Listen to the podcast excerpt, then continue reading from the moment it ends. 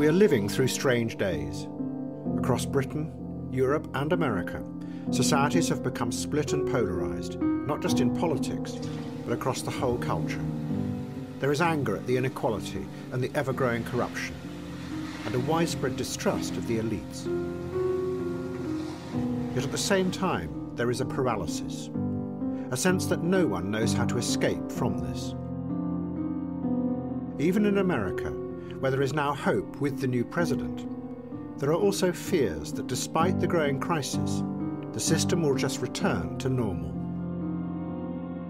This paralysis is also fueled by a technology driven by the aim of giving you today another version of what you had yesterday, and never a different tomorrow.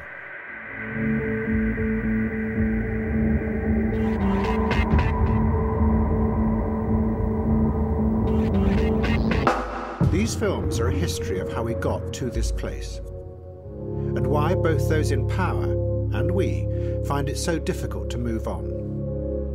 They will trace different forces across the world that have led to now, not just in the West, but in China and Russia as well. And they are told in a different way.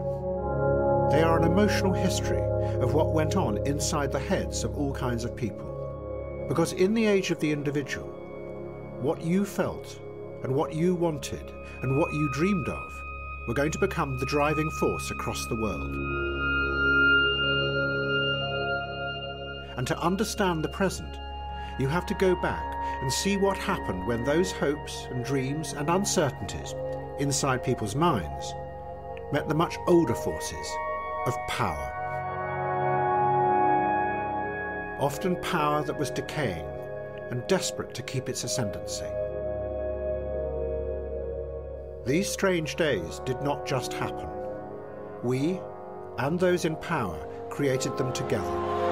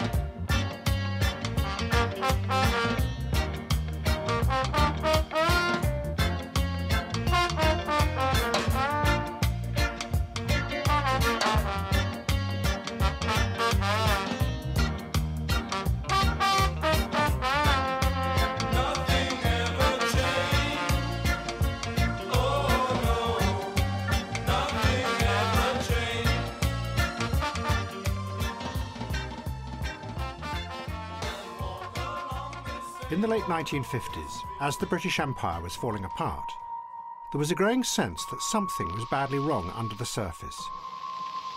There was a feeling of unease that despite all the reforms after the Second World War and the welfare state, the old forms of power had not gone away. And neither had the violence and the corruption that had always been a part of that power. Court opens with the traditional reading of names, and the wide experience available to the bank is apparent. Mr. Cobbold, Mr. Mynors, Sir Charles Hambro, Senior Director, Merchant. The bankers in the City of London had been at the very heart of the empire. In 1958, two of the most powerful of them, Lord Kindersley, and William Keswick were accused of using insider information to make millions for themselves. Lord Kindersley, Chairman of Rolls Royce, merchant banker. Mr. Keswick, Hudson's Bay Company and Far Eastern merchant. The evidence against them was very strong. But when Keswick was shown the evidence, he dismissed it with a phrase that became notorious. It is difficult, he said, to remember conversations one has while shooting on a grouse moor. A government inquiry said the two men were obviously innocent. At the same time, reports had started to come back from one of the last parts of the empire, Kenya, that seemed to show that those in charge had gone out of control.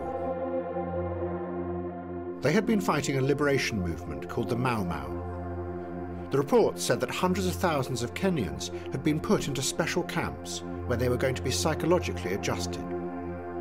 The British were trying to manipulate what their chief psychologist called the African mind. But what then happened in the camps turned into a frenzied madness. The British used mass torture and killing as they desperately tried to hold on to power. The government in London denied all the accusations, but the rumours of violence and horror continued. And what had also not gone away was the fear and hatred inside the minds of many of the British of the others, the people the British had ruled over, who were now coming to what they had been told was the homeland. Now listen carefully to this Indian's conversation with a white barber when he entered a saloon with a BBC radio microphone in his pocket. No, What's the matter? no, Is, uh, uh, anything, anything wrong? yes. Boss, what is it? I said no. But I like to know what is, what is the matter. Closed. Well, it's another half an hour yet. Well, I'm closed now. But you're going to put the clothes on outside in the window, did you? Will you clear off? Look, If you give me any reason why, what is the matter, then I shall go. If you to tell me I'm you I'm closed. you're not Go close, you ain't close, you ain't close yet. Well, I am. To you. Those who came from the Empire to Britain were shocked by the strange country they found. Michael de Freitas had come from Trinidad. He had grown up with a picture of a strong and confident homeland at the centre of the empire. Instead, what he found was what seemed to him a sad and frightened country. You must remember that that when we came to this country, we were not traveling to a foreign country. We were taught, I was taught when I was a young man, that my country, Trinidad, was an extension of this one. We were weaned on the concept of the empire. When I was a young boy, I stood in 90 degrees of sun day after day and sang all kind of silly things like God Save the Queen, Land of Hope and Glory, Britannia Rule the Waves, with the greatest of fervor and believed every word of it. To come here and discover that not only wasn't I not traveling to the capital of the whole thing, which we were led to believe was so, but in actual fact we weren't wanted, has been a very shattering blow. Many people in this country who think that we are very hateful are so wrong. You see, this is the great mystery. When you came here, you say you found you weren't wanted. Why then did you stay? Why did you choose to stay here? This was the heartland of the whole thing, and one hoped against hope that what one saw was not right.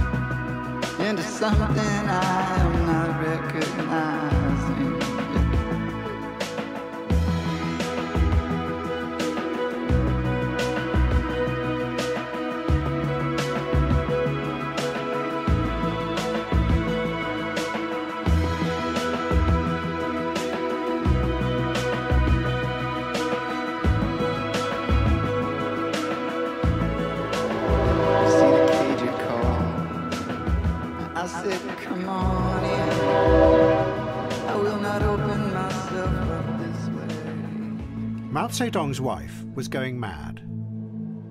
She was called Jiang Qing. She lived alone, surrounded by pet monkeys, and nurses who she was convinced were conspiring against her. Those in charge of the revolution in China had completely marginalized her. She was too dangerous, they thought, to be allowed anywhere near her husband or power. They had even sent her to Moscow to be locked in a sanatorium with real and imagined illnesses.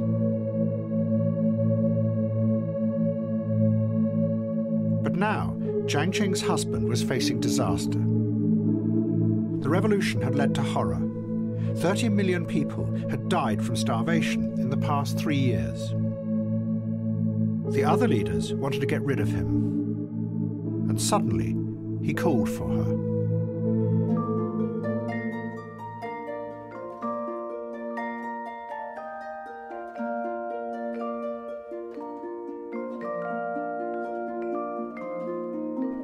Qing was an extraordinary person. She believed in nothing except the power of her will to shape reality. She had begun as an actor in films in Shanghai in the 1930s. The other actors looked down at her for her driving ambition.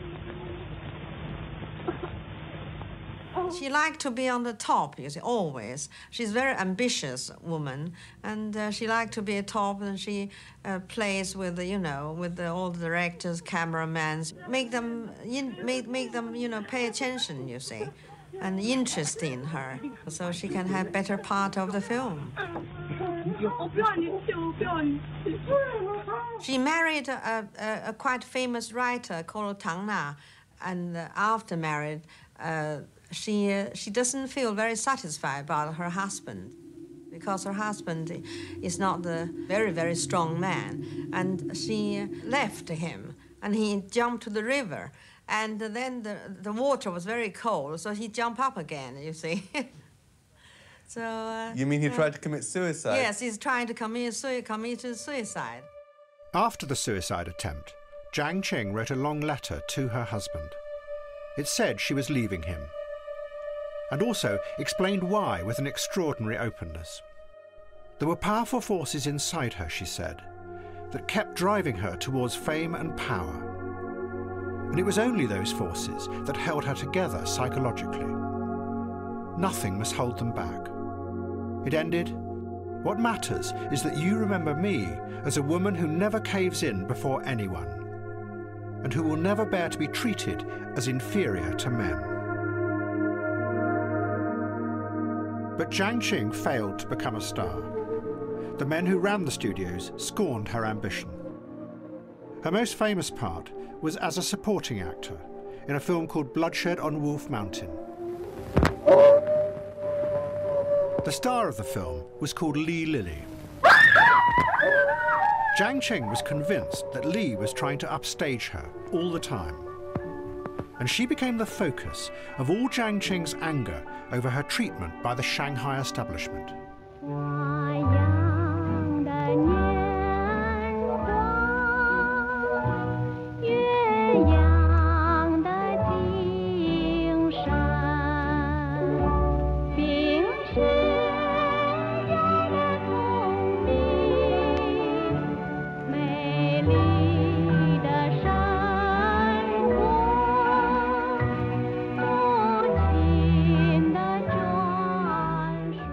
Bitter and disillusioned, Jiang Qing left Shanghai and travelled to join the communist resistance on a remote mountain in Yenan.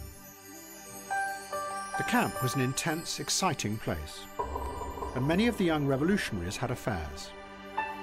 Sex was called undisciplined guerrilla warfare. But when Jiang Qing started an affair with the leader, Mao Zedong, that was different. She was scorned by the other revolutionaries as a social climbing upstart. Then it got worse. Mao announced that he was going to divorce his wife and marry Jiang Qing. The other communist leaders were horrified. They saw Jiang Qing as a dangerous, destructive force because she was driven by a fierce, radical individualism that threatened their collective dream. In the communist structure, everyone was part of a unit. She insisted, I am a unit of one. No one could work out what to do. They even went and asked Stalin in Moscow for his advice. He said, let them marry. But Jiang Qing must sign a document promising to refrain from political activity for 30 years. She signed, but she was furious with the men who now controlled her. They even tracked down and destroyed prints of her old films because they didn't fit with the image of Mao's wife. Her fury grew. Jiang Qing wanted power on her own behalf, as an individual, and she wanted revenge. Now, 20 years later, in 1959, Mao was facing disaster, and he was calling for her.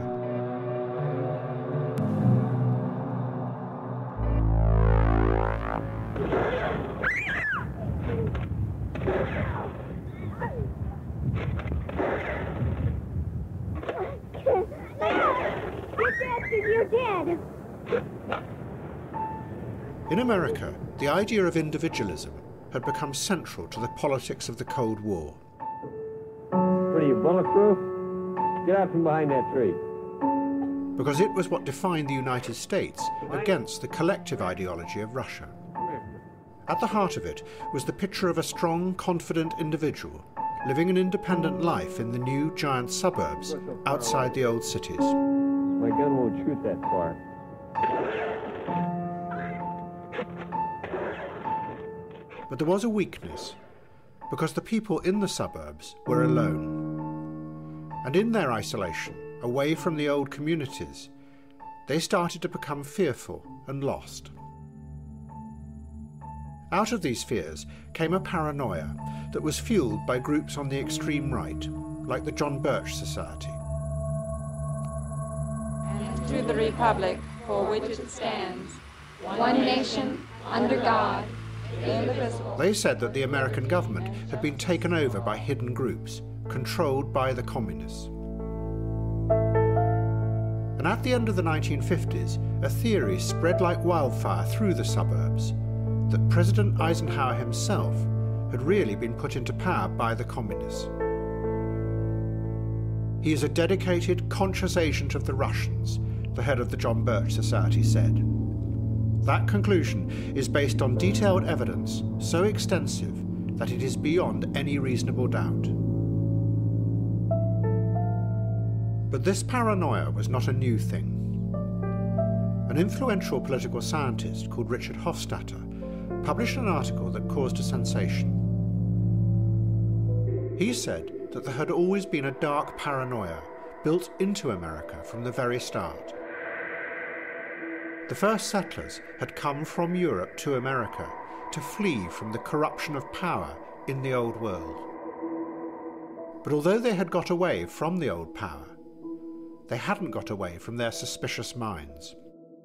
And alone, out in the vast wilderness of the new America, that led them to imagining dark, hidden conspiracies in their own government, far away in Washington.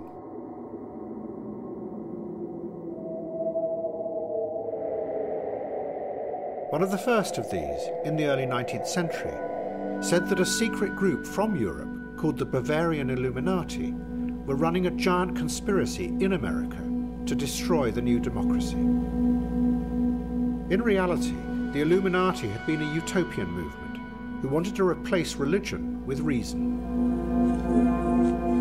But instead, they now became the first of a series of frightening suspicions that fed off the isolation of the settlers in the New World.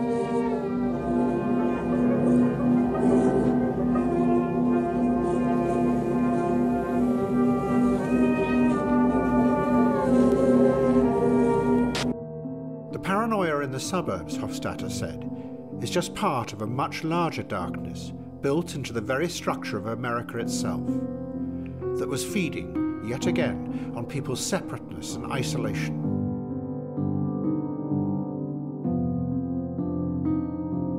But in the same suburbs, there was a new movement rising up that was going to confront and challenge these fears. It was driven by a radical individualism that said that you as an individual can shape the world the way you want it to be, not accept what the dark fears tell you it is. It would be one of the main foundations of the counterculture movement that was going to spread throughout the West. But now it was just beginning, born out of odd moments across the suburbs of California. One night, Kerry Thornley went with his friend Greg Hill to a bowling alley. They started to discuss reality. Thornley insisted that there was a fixed order to the universe, but Greg said that the universe was chaos, and it was human thought that projected an order onto the chaos. Sitting around in a bowling alley in 1958, to be exact, somewhere in the vicinity of Whittier, California and we were uh, discussing uh, philosophy, and we were talking about order and chaos. Greg's theory was that order was projected on the universe, that it didn't exist at all, that it was a creation of the human mind, that order was entirely in perception and had nothing to do with what was going on out there in a completely chaotic universe. Thornley was inspired by this, and together he and Greg Hill decided to set up a movement dedicated to the idea of chaos. They called it Discordianism. Underlying it was the belief that individuals had the power inside themselves to bring order and meaning to the chaos. Not the old systems of power that created the fear and suspicion. But then, an extraordinary coincidence happened that was going to lead Thornley back towards that darkness in America. Thornley was sent to do service with the Marines. And at the camp, he met another recruit who seemed to embody the figure of the free, independent individual he so admired, because he refused to bow to the power of the officers. He was called Lee Harvey Oswald. And they became close friends. Thornley had read the novels of Ayn Rand, and he decided he was going to write a novel with Oswald as the central figure, a hero of this new age. But then suddenly, Oswald defected to the Soviet Union, and things became very strange. It seemed that the reality outside was even more chaotic than he had imagined. It was really uh, a weird experience for me because I was writing this novel uh, based on Oswald. When Oswald defected to the Soviet Union, I decided to write a novel about a Marine who becomes disenchanted with the U.S. and goes to the Soviet Union. And so it was like the hero, and I didn't like Kennedy. I was extremely anti Kennedy myself because I was so much into Ayn Rand, laissez faire capitalism, objectivism. And Kennedy was the arch villain of, of, our, uh, of our movement at that time. And uh, it was like the hero of my novel jumped up off the pages of my book and shot the president. And it was, it was, it, it was very weird.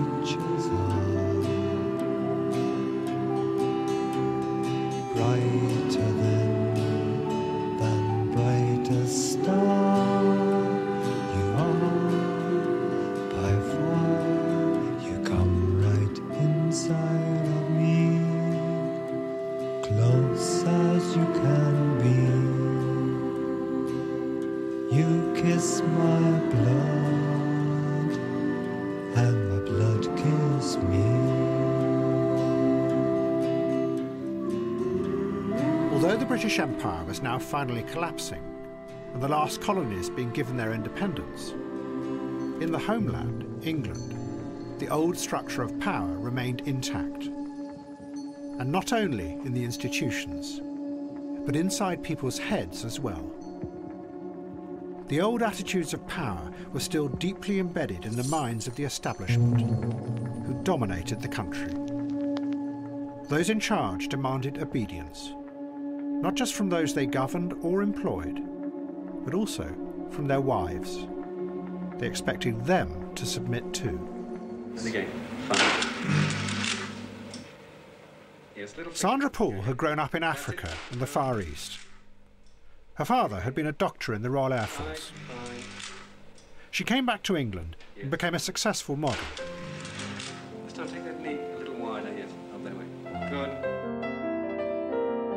Then she met Robin Douglas-Home. He was at the heart of the ruling class. His uncle had been Prime Minister. She was incredibly beautiful. She had a, a tremendous quality of innocence. And um, she was, I thought, a vulnerable creature in a highly suspect world, the world of models and fashion, which uh, I despised then, and I despise even more now. Um, and so, in a sense, maybe I was trying to rescue her from what I thought was going to be a decline in her character uh, due to her career. Can you take that leg just a s that, that knee a little wider, out that way? Sort of really. That's right. But she was earning considerably more than you were, and presumably this money was useful in setting up your home. So I suppose you could hardly be resentful about it. I was earning considerably less, yes. They married, and Robin Douglas-Home insisted that they went to live in the country. Sandra Paul agreed, but she found that he also insisted that she should stop her modelling career and remain in the country while he went to their house in London. Then eventually, Robin wanted to be in the London more, and he didn't really want the routine so much. He wanted to be going out to parties on his own. And when he realized that if he was in London, I would be in London too, um, this meant that he had to share his life, and he was beginning to want to be a, mm, mm, just a little independent. You mean he was getting bored with you? Yes, probably, because I used to want to know what he'd been doing or where he'd been, and he didn't want to say, and so we'd have a row. But just because I was he, I was wanting to know about his life, and he thought that I shouldn't have to know everything about his life. Um, I felt that when you were ma- married, that you should share things, and, and you should have a right really to know what your husband was doing. Even if you wanted to make it up, he should take the trouble to make something up to tell you, so you could put it out of your mind.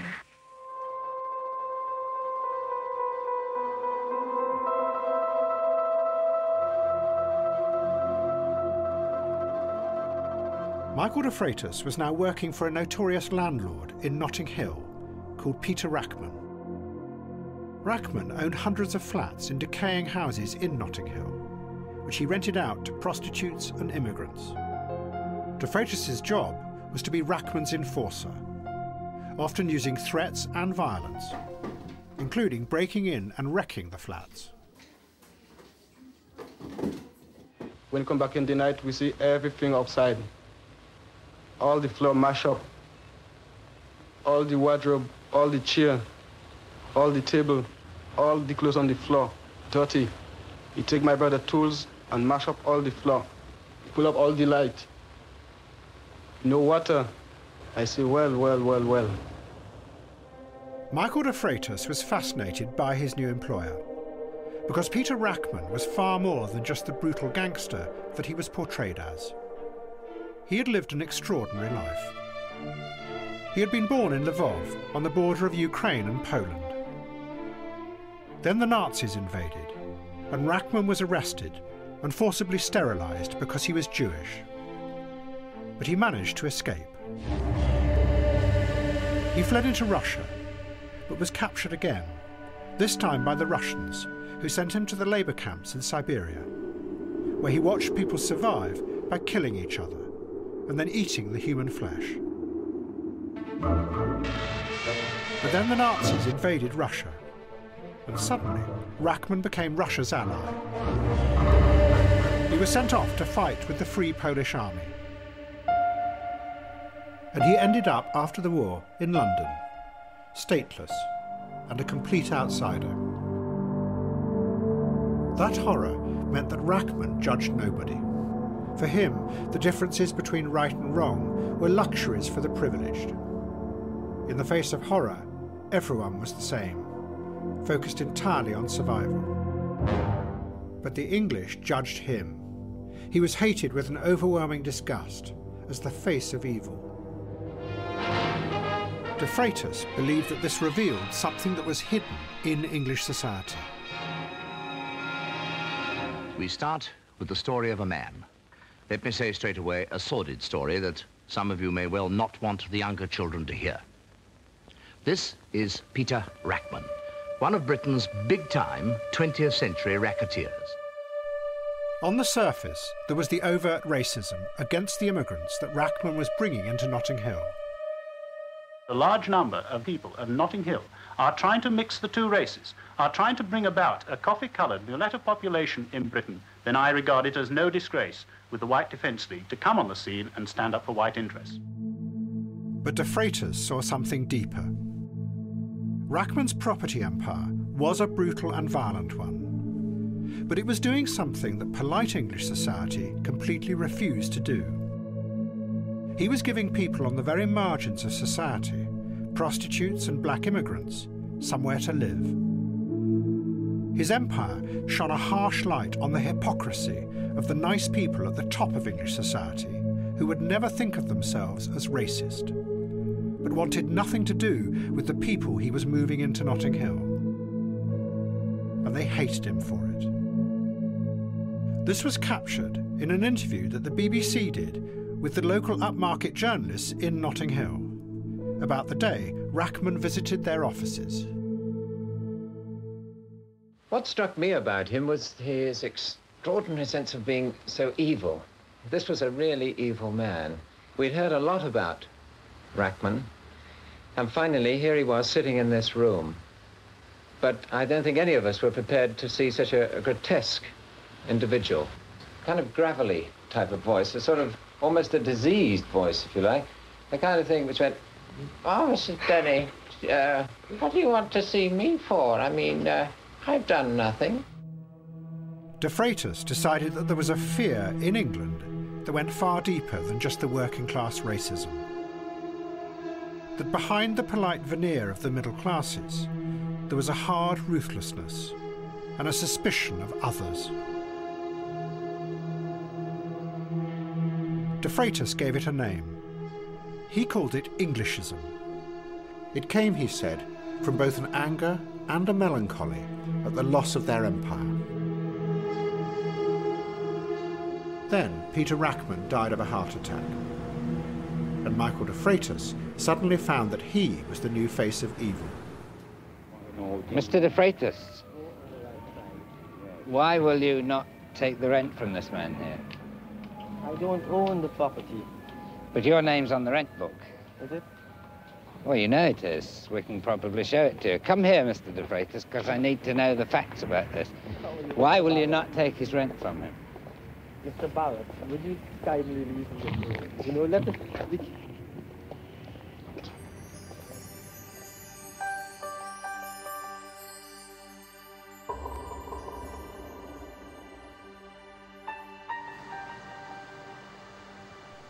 Jiang Qing came in secret to Mount Lushan to meet Mao Zedong, where he was confronting the other revolutionaries. She was determined to stop them from overthrowing Mao. Many of them were the men who had forced her into her strange, isolated life, and she hated them. Jiang Qing was also convinced that these men weren't really revolutionaries. They were actually ghosts from the past, who, without realizing it, were destroying the revolution. Because their minds were still possessed by the patterns of thought of the old decaying and corrupt empire that had ruled China for 300 years.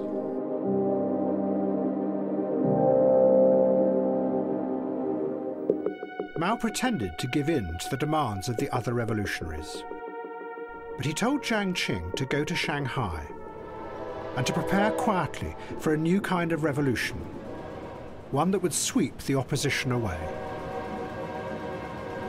Jiang Qing returned to where she had started, the studios of Shanghai. But now she was in control. And the new revolution was going to be driven by her self expression and her imagination that had been stifled back then.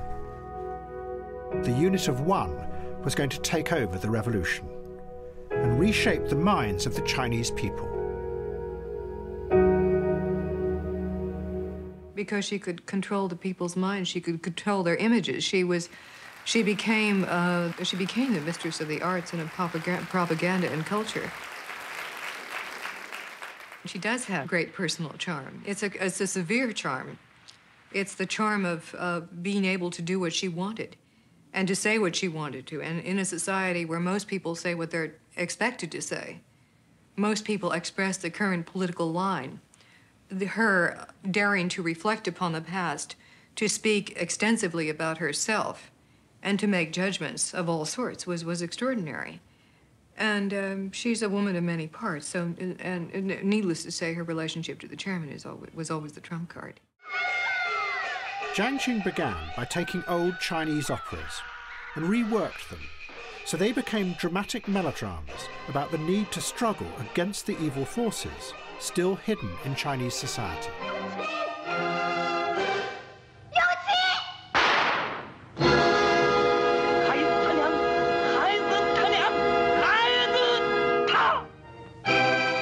Hate was a key word in the script. It must be shouted, she said, as if it was a grenade that you were hurling at the enemy. And never forget, she told the heroine, that beauty is less important than will and power.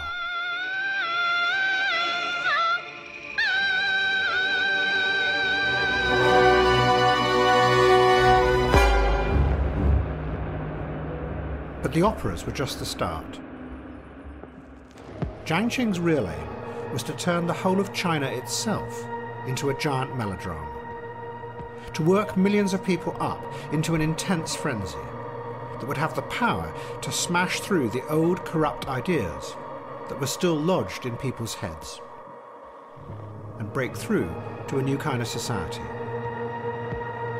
But at the same time, Jiang Qing herself was driven by old hatreds from her own past and she was also going to turn that frenzy into a crusade of revenge against her old enemies,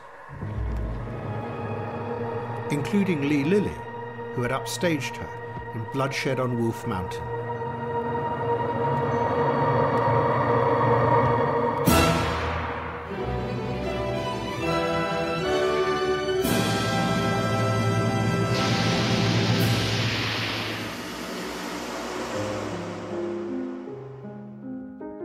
Living quietly in New York, completely forgotten, was an Irish woman called Ethel Boole, who personified the very opposite of what Jiang Qing believed.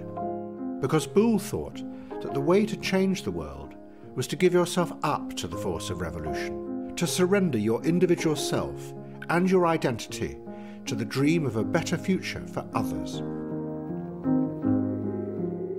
At the end of the 19th century, Ethel Boole had gone to Russia as a young girl and become involved with the revolutionaries in St. Petersburg. And she wrote a novel called The Gadfly.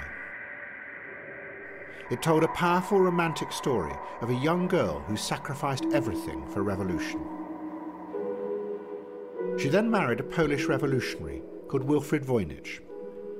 And in the 1920s, they went to live in New York, where he worked as an antiquarian bookseller. And Ethel Boole forgot about revolution.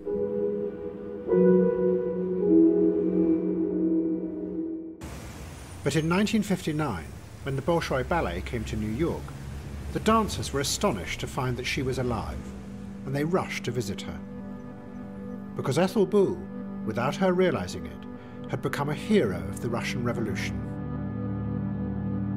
She discovered that her novel had inspired millions of young revolutionaries in the 1920s to rise up and fight for the revolution, inspired by the idea of surrendering themselves to a grand historic cause.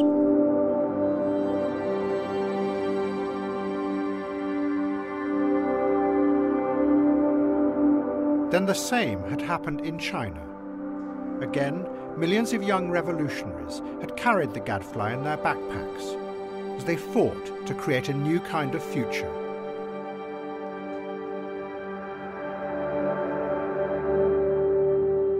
Now, Boole was living alone, and she had inherited a mysterious book from her husband. It was called the Voynich Manuscript, and it was written in a language no one has been able to decipher. But one ballerina in the Bolshoi group didn't go to visit Ethel Boole. She was called Maya Plisetskaya. She was the most famous ballerina in the world, and she hated the communist system. Plisetskaya's father had been executed by firing squad during the purges of the 1930s. Her mother had been sent to a prison in the wastes of Siberia. As she became famous, she was watched all the time by agents from the KGB. She couldn't trust anyone. Everyone around her had been told to inform on her. And she hated what she called the men with sweaty faces, the party bosses who leered at her as she danced.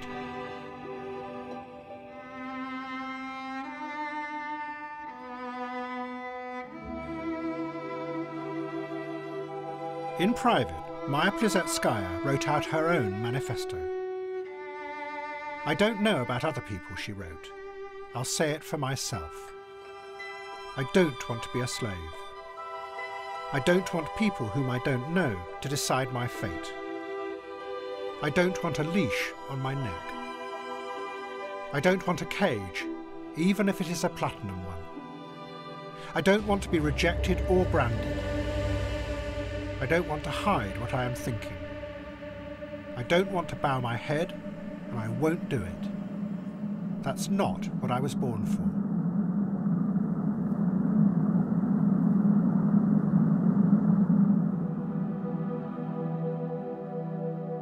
Both Plisetskaya and Jiang Qing were part of the new individualism that was rising up everywhere, while Ethel Boole's collective vision was dying.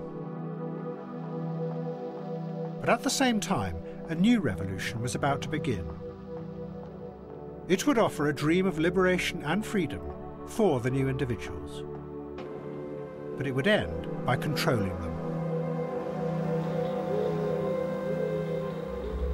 And in a strange twist, the person whose ideas would guide that revolution was Ethel Boole's father. He was a mathematician from the 19th century called George Boole. Boole had been a deeply religious man, and one afternoon in the 1840s, as he walked across a field near Doncaster, a thought had flashed into his head that he believed was a religious vision. Boole suddenly saw how you could use mathematics to unlock the mysterious processes of human thought. The same symbols that were used in algebra could be used to describe what went on inside people's heads as they followed a train of thought, expressing all the twists and turns in simple binary form. If this, then that. If that, then not this.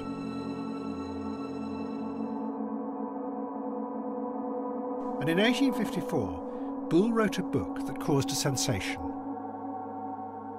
It was called An Investigation of the Laws of Thought. Its aim? To investigate the fundamental laws of those operations of the mind by which reasoning is performed. Boole showed how even abstract concepts like virtue and passion could be put into equations, and then the symbols used to follow a pattern of thought to its conclusion.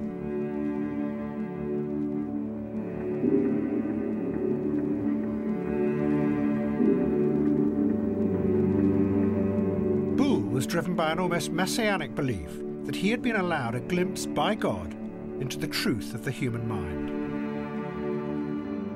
But there were those who doubted this. The philosopher Bertrand Russell was astonished by the brilliance of Boole's mathematics. But he didn't believe that what Boole had discovered was anything to do with human thought. Human beings, Russell said, do not think like that. What Boole was really doing was something else. Throughout the British Empire, science had played a powerful role which has been wiped and forgotten today.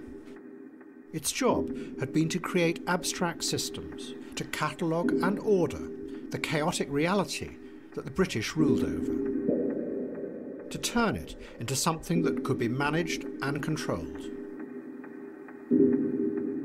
It ranged from making maps of what was called the dark interior to cataloguing millions of species of animals and insects, and studying and categorizing different human types. And what Boole was doing was the next step in that process. He was taking the chaotic reality of human thought and making a simplified, rational map of that other dark interior, the human mind, so it could be managed and controlled.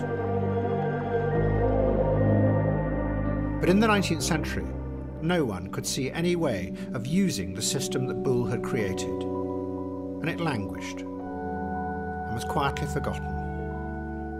And the British Empire began to collapse.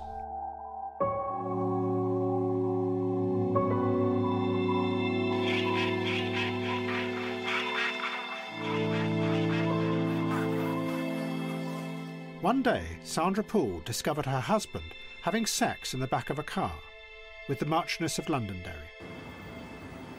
It was the final straw, and she decided the marriage would have to end. She told Robin Douglas-Home that she wanted a divorce, but he refused. So she said that she would seek a petition for cruelty. It meant that many of the details of their marriage and the struggles between them would be made public. And he couldn't bear the thought of going through a divorce, so he refused to give me a divorce.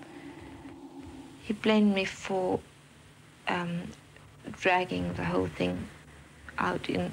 uh, Um, well, I don't think he blamed me coherently. He just blamed me because I divorced him. And he couldn't understand that there wasn't any other way.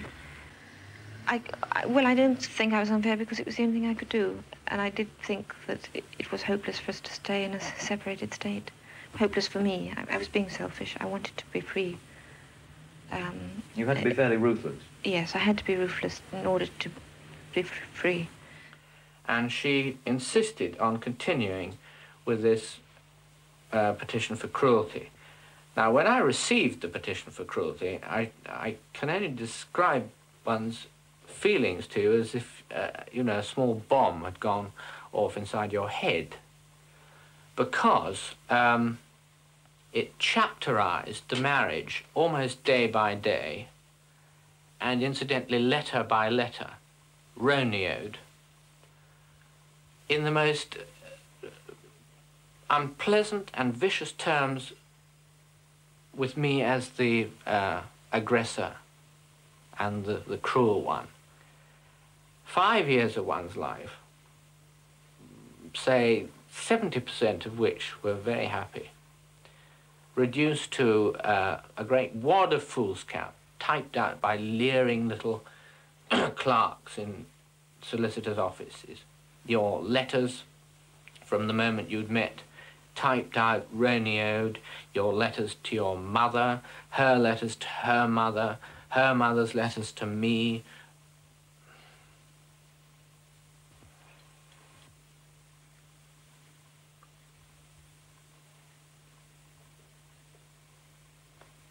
It was all right, you felt, to, to be regarded as an adulterer, but you couldn't bear to be regarded as cruel.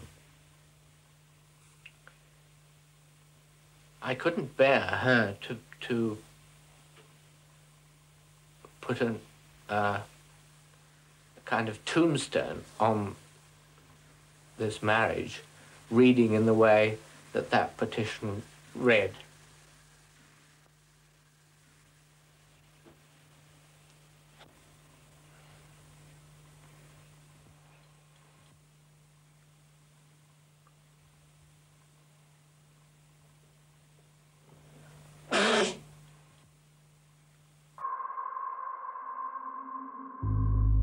For men like Robin Douglas-Home, the expectation of power had been deeply embedded inside their minds.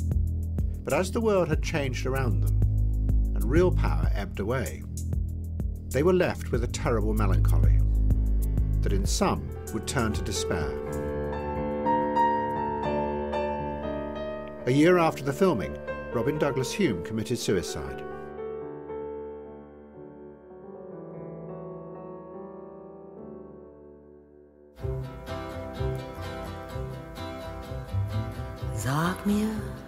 Die Blumen sind, wo sind sie geblieben?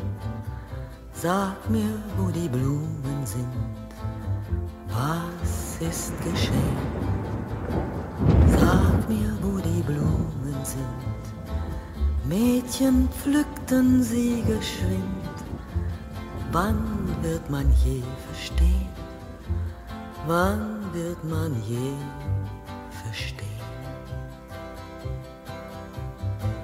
Sag mir, wo die Mädchen sind, wo sind sie geblieben? Sag mir, wo die Mädchen sind, was ist geschehen? Sag mir, wo die Mädchen sind, Männer nahmen sie geschwind.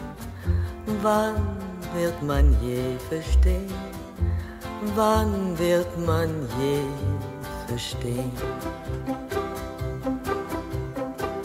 Sag mir, wo die Männer sind, wo sind sie geblieben?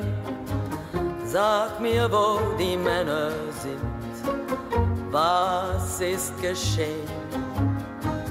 Sag mir, wo die Männer sind, zogen fort, der Krieg beginnt. Wann wird man je verstehen? Wann wird man je verstehen?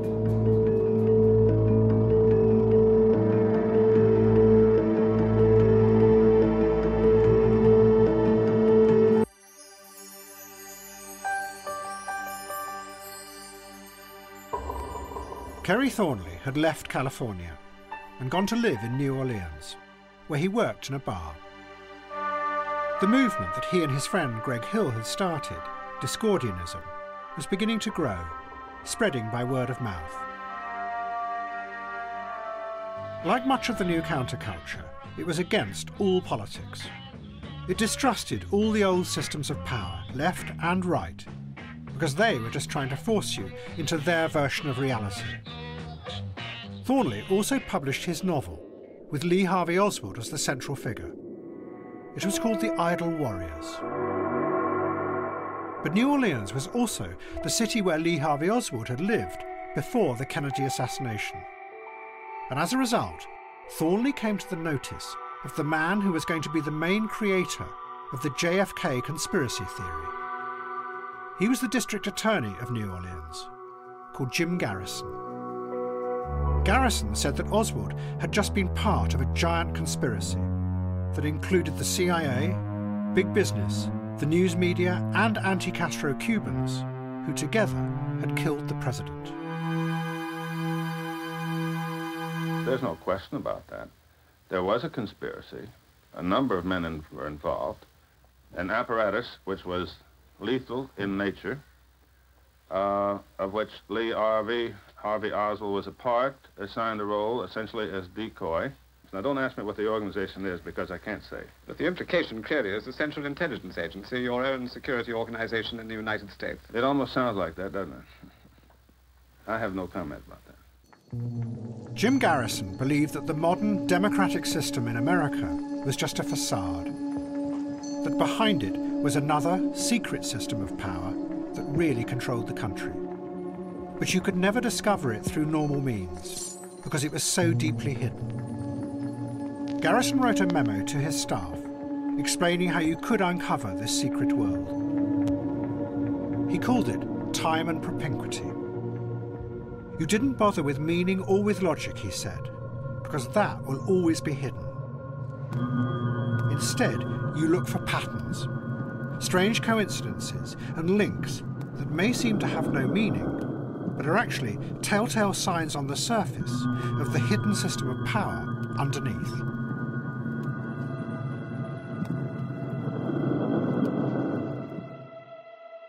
This theory was going to have a very powerful effect in the future because it would lead to a profound shift in how many people understood the world. Because what it said was that in a dark world of hidden power, you couldn't expect everything to make sense. That it was pointless to try and understand the meaning of why something happened, because that would always be hidden from you. What you looked for were the patterns.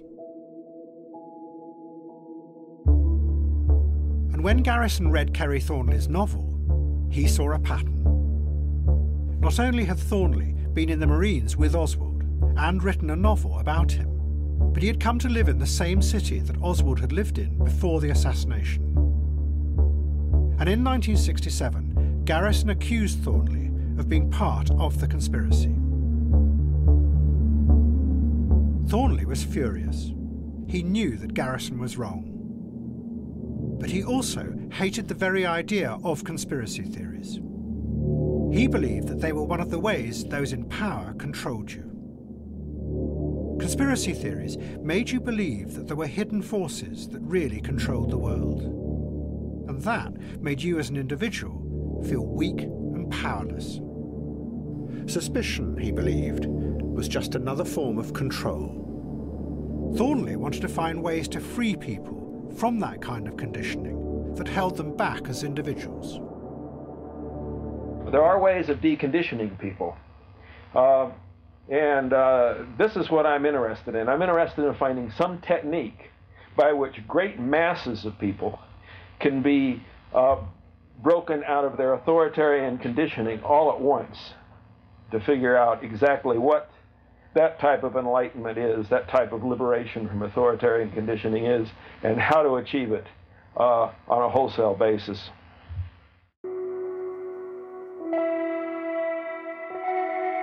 Thornley was right that most of what Garrison alleged was complete fantasy.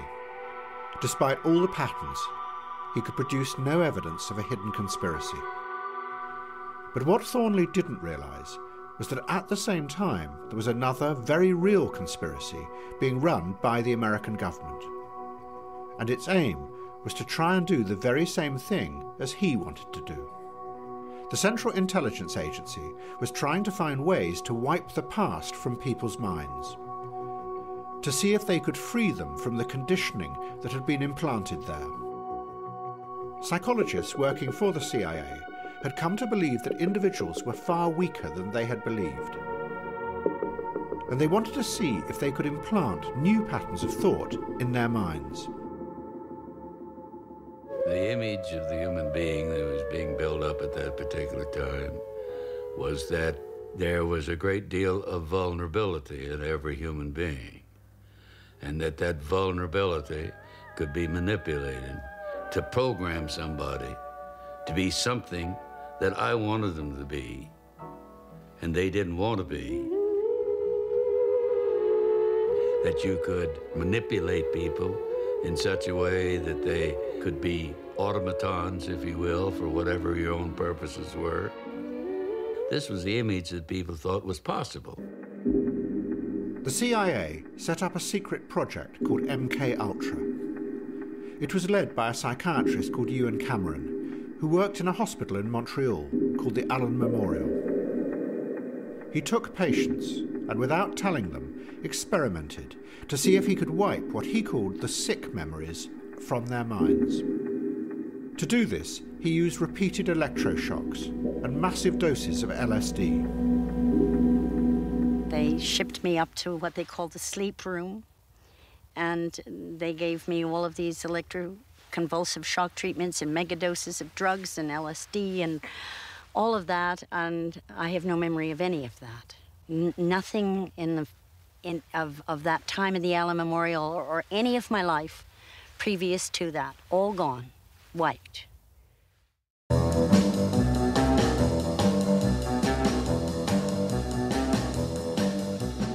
Some members of Discordianism were working at Playboy magazine. And Thornley decided that he was going to use Playboy magazine to start an experiment that would make people see how absurd all conspiracy theories really were. He called it Operation Mindfuck. In 1969, he and Greg Hill began Operation Mindfuck by placing a false letter in the Playboy letters page. They put it between another letter asking if gun fanatics had small penises, and one from a man asking about the physical danger to his testicles from heavy petting. Thornley's fake letter asked whether all the political assassinations in America were really being masterminded by a single secret society, and the society it named was the Illuminati. It said that the Illuminati were behind all the chaos and the fear that was now gripping America. He and the other Discordians then proceeded to spread this idea all across America through the counterculture, in magazines and books, and even in plays. Thornley's aim was to try and break the spell of conspiracy theories by making people see the absurdity of believing them.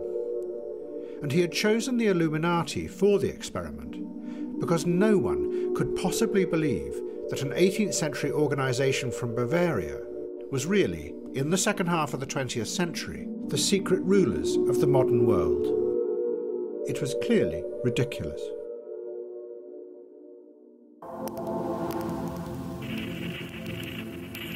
Dr. Cameron's experiments were a disaster. His brutal technique succeeded only in wiping the minds of those he experimented on. He then found he could put nothing back. He totally failed to implant any new memories or any new ways of seeing the world. His patients found themselves in a world that had no meaning any longer. When I was discharged from the Allan Memorial, I felt like a, like an alien from another world visiting this world. I knew I was different, and I didn't know how to become like everybody else. And it was a very lonely, scary place to be. This is your husband. What, what's husband? What's, what's making love? In the world of individualism that was about to come, psychology was going to play a powerful role because it said it could help to change what was inside people's minds. But what Cameron and the CIA had done showed in a dramatic and extreme way the weakness of this. They had assumed that most of what people felt came from within them. And to make them happier, you just had to alter what was inside their brains. What was forgotten was the other view that what shapes how people feel is the society around them. Above all, the structure of power that not only controls their lives, but also how they feel. And if you want to change the way people feel, you have to find a way to change that too.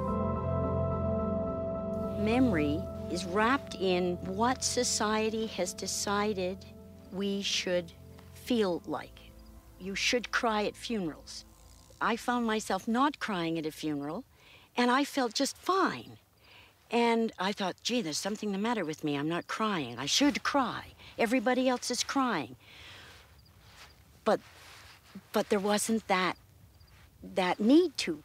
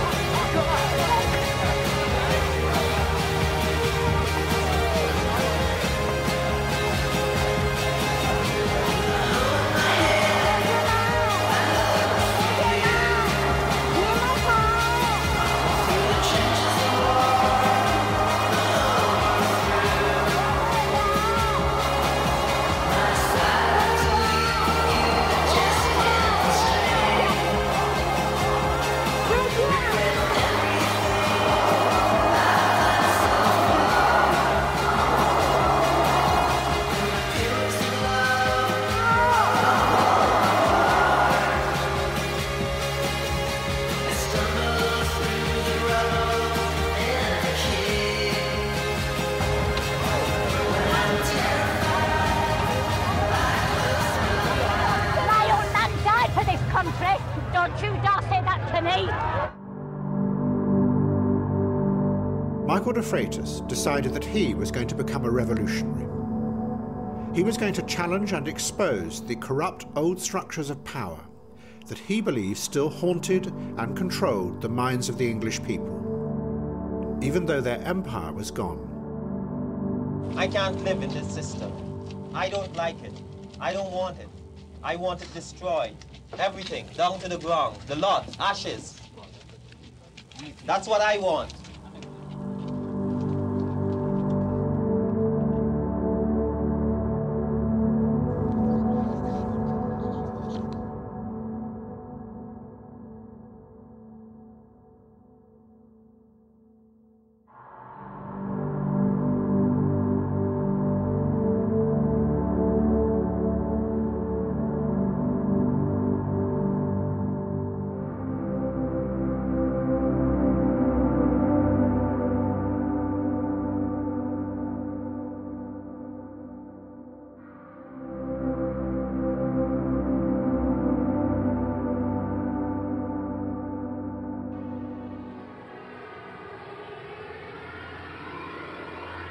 All three, Jiang Qing, Michael de Freitas, and Kerry Thornley, knew that their struggle was with the forces from the old power of the past that they believed were still lodged in people's minds.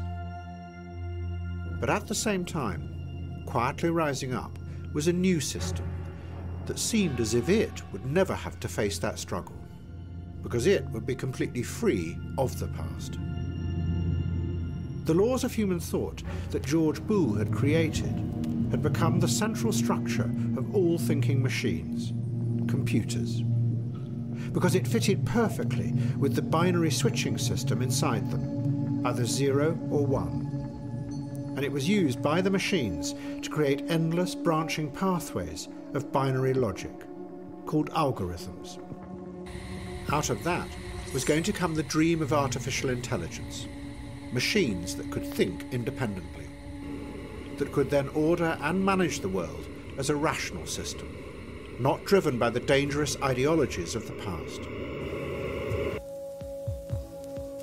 But back in the 1960s, as the engineers began to build the first neural networks, what they had forgotten was that the system of thought they were creating inside the machines did have its own history that it had been born out of a time when science had become deeply involved in questions of power and control in the British Empire. And that what lay behind the computer logic was the aim of simplifying human thought, which would finally allow you to colonize the last free outpost, the human mind. But unlike the old empires, where power was visible this power would be hidden in remote places, in the servers.